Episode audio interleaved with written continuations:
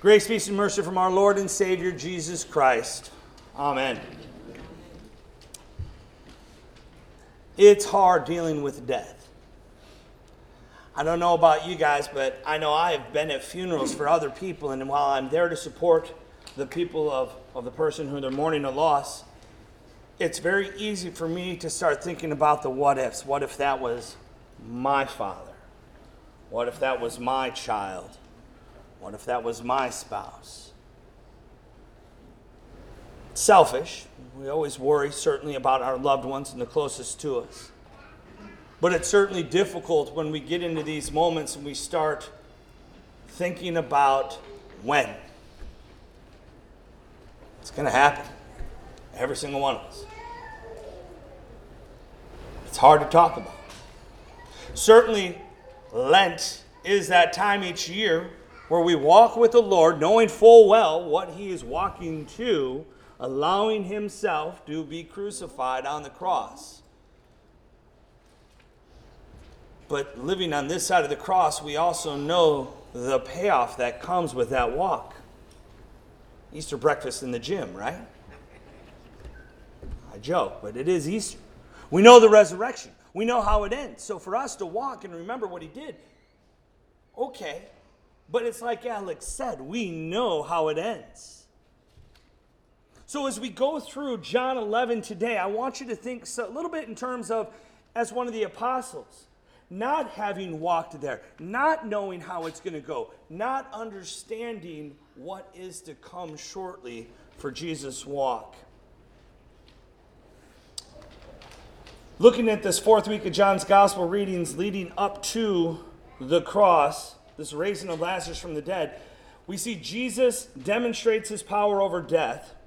And this is shortly before he allowing himself to be killed. Now, we could go back and look at the other readings from John that we've been dealing with, um, but it's a lot today, and I know we got a lot going on, so I want to get right into it. This is going to make sense, but as we walk through the gospel, Again, keep in mind what they knew and understood. So the Son of God may be glorified through it. As I read all 45 verses and prayed about it and thought about it, I still go back to this fourth verse. But when Jesus heard it, he said, This illness does not lead to death. It is for the glory of God, so that the Son of God may be glorified through it. I struggled with this.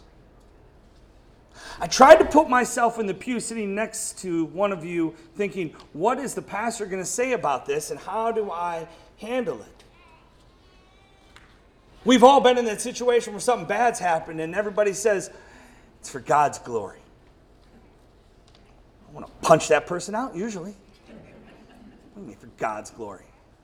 Yes, we live in a sinful world. Bad things happen, and we know that God gives us free will. We know that. We understand why He put the tree in the Garden of Eden, why there is sin in the world, why bad things happen. But you read this and you're like, wait a second. He stayed for two days longer to talk about being glorified. I'll read you that verse again, too, verse 6. So when he heard that Lazarus was ill, he stayed two days longer in the place where he was. Does Jesus use our pain? I struggle with this, and I'm reminded we always look at Jesus like he was the ultimate authority, but he answered to the Father. We see over and over in Scripture where even when Jesus is going to come back, he doesn't know. It's in his Father's time. And even though he might have been hurting knowing what Lazarus was going through, and he might have wanted to leave immediately, he answers to the Father. It was in God's time. So he waits. Let's not forget, Jesus loved them. He pointed that out. This is not one of those, eh, it's only Mary, Martha, and Lazarus. I'll, I'll, I'll use them for something. It's, it, was, it was personal. It's a personal Lord who loved, and he says he loved. We don't always get it. I don't have a great answer for you there. But I have the one we trust, point to, know, and love.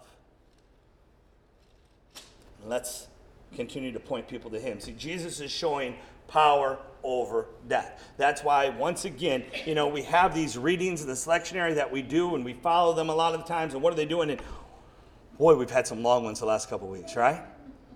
But as I read through verses 1 to 45, what are you going to cut out? Absolutely not. This is an unbelievable story where we're going to see as we walk through again power over death. Let's look at these few verses. Uh, we start with verse 11. I go to awaken him. After saying these things, he said to them, Our friend Lazarus has fallen asleep, but I go to awaken him. Now, again, we're going to get into this timeline a little bit of what was happening because we're going to talk about these four days. What did that mean? How did that timeline work out? What was the talking? They believe in a lot of the commentaries that as Mary and Martha sent the messenger to go tell Jesus, Lazarus probably died. When he talks about him being asleep, he's probably dead already. I mean, Jesus waits two days and walks, and he gets there, and Lazarus has been dead four.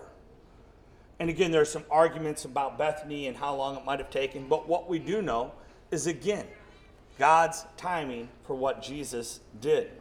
In verse 15, so that I may believe, it says, And for your sake, oh, Jesus told them plainly, Lazarus has died. Had to make it very clear for our apostles. For your sake, I am glad that I was not there so that you may believe, but let us go to him. We're going to hear that belief over and over. I think it's interesting how Thomas is the one that said, Let us go that we may die with him. Because, of course, when we talk about seeing is believing, we usually go to doubting Thomas, right? After the resurrection. Foreshadowing. And certainly in verse 17.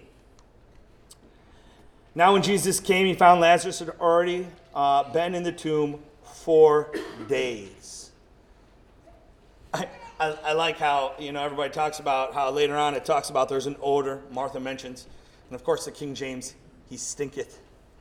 Commentaries love that. They love to use the word stinketh, it's in almost all of them. We're talking about being clear. This is not somebody who might have been in a coma, who might have just been struggling with breath. It was very clear Lazarus was dead. Thy power come through. And, and this is where we know Jesus has power over death. We see power over death. We see it in different ways. But let's talk about Lazarus for just a second before we finish this up because um, it was comedian John Crist who does something on this that I thought was actually pretty funny. He's like, what a great miracle. Jesus shows his power, but what about Lazarus? What was he in heaven for those four days? You know, John, Crist jokes about was he getting his mansion ready and playing basketball with guys, and they come and say, um, Lazarus, we need to bring it back. No, we don't know. And actually, Pastor Jeff and I talked about we know nothing about it. We don't know if it was a state of if it was one second he was gone and there's no timeline for Lazarus because, well, he's in heaven. Uh, whether it was a waiting period or what he knew. Uh, even the guys I had listened to that were doing the commentary on this were like, I can't wait to ask Lazarus, were you really in heaven? Did you have to come back from that? How awful to come back to earth. We don't know. What about Mary and Martha who were suffering the loss of their brother? Who are mourning the loss. Any of us who've mourned the loss of a loved one can only imagine the suffering they went through. I go back to Jesus, that the Son of God may be glorified through it, showing power in this. Because what happens?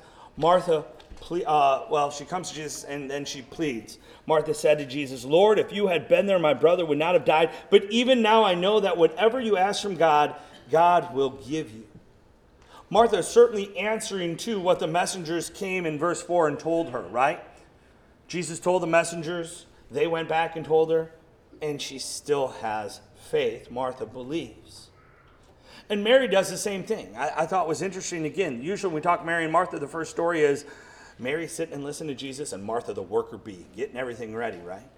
We see this same dynamic here of these sisters where Martha comes right away to Jesus Mary, not so much. But it doesn't say it's in anger. It doesn't say she's frustrated. It doesn't say she's protesting. Because she comes immediately. As soon as they call for, for Mary, Mary comes to Jesus. And she says the same thing in verse 32. Now, when Mary came to where Jesus was and saw him, she fell at his feet, saying to him, Lord, if you had been here, my brother would not have died. She shows the same faith. She says the same thing, but this time, Jesus acts. This time, we see the action of our Lord. It's every grace student's favorite Bible verse to memorize John 11 35. Jesus wept. Ask them to pick a Bible verse to memorize. They're going to pick that one. They all know it. But think for a second why Jesus wept. I read about how it's the same reason Jesus wept in the Garden of Gethsemane. It wasn't for uh, or wasn't for what he was going through, it was for us. Why don't they understand? Sometimes it's a weeping for his children not understanding or getting it. Certainly, we know there was a, a, a, a love for Mary, Martha, and Lazarus, but Jesus knew what was happening. He wasn't weeping because Lazarus was dead. He was about to bring him back, and he knew it. But he takes care of it. This next part, right now, if you have an outline, I want. Ryan, I lost control. Will you hit the button for me? There we go. Circle this right now if you have the outline. If you didn't hear anything I've said up to this point or don't listen to anything else I say from now on, this is the point of today's message. Jesus is the resurrection of life. This is it. This is the point. This is why the Old Testament points to him. This is why uh, the epistles point back to him. This is what we celebrate when we go through. Jesus is the resurrection of life. Uh, this and John 14, 6, I'm the way, the truth, and the life. No one comes to the Father except through me powerful verses we love to use at funerals, reminding everybody why we have a faith in our Lord and Savior Jesus Christ. We see this right away in verse 25. Before, again, as he's talking to Martha, he says it before he talks to Mary, before he comes out. Everyone who believes in me shall never die. I wasn't sure exactly what I was going to do with today's children's message because talking about death is not something you usually want to do with little ones. So that's why I let them tell me what the greatest miracle was. They know it, and they understand it. When I said, What does that mean? Alex pounded it right out. We know what Jesus did, why he did it, and why it's so important. And that is what we have here. Martha believed. Many who have seen what he did believed it. They believed him. This goes back to that last verse and why they include this last one in there. Many of the Jews, therefore, who had come with Mary and had seen what he did, believed in him.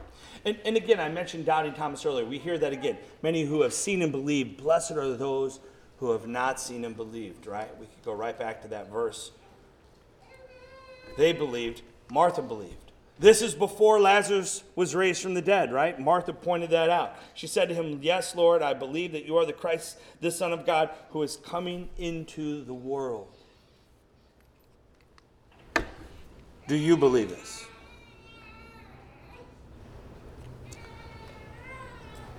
I don't think any of you, again, would come into the church ready to worship our Lord if you didn't have a belief and a faith in Him. And if you're having any doubts, we can clear that up pretty quick.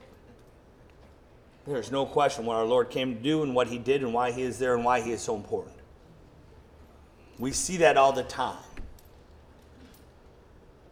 And if you haven't, we've got to get you into the Word because the Lord moves us. But the question I ask then is if not, what does it take? Not necessarily for you, but for the people in our lives.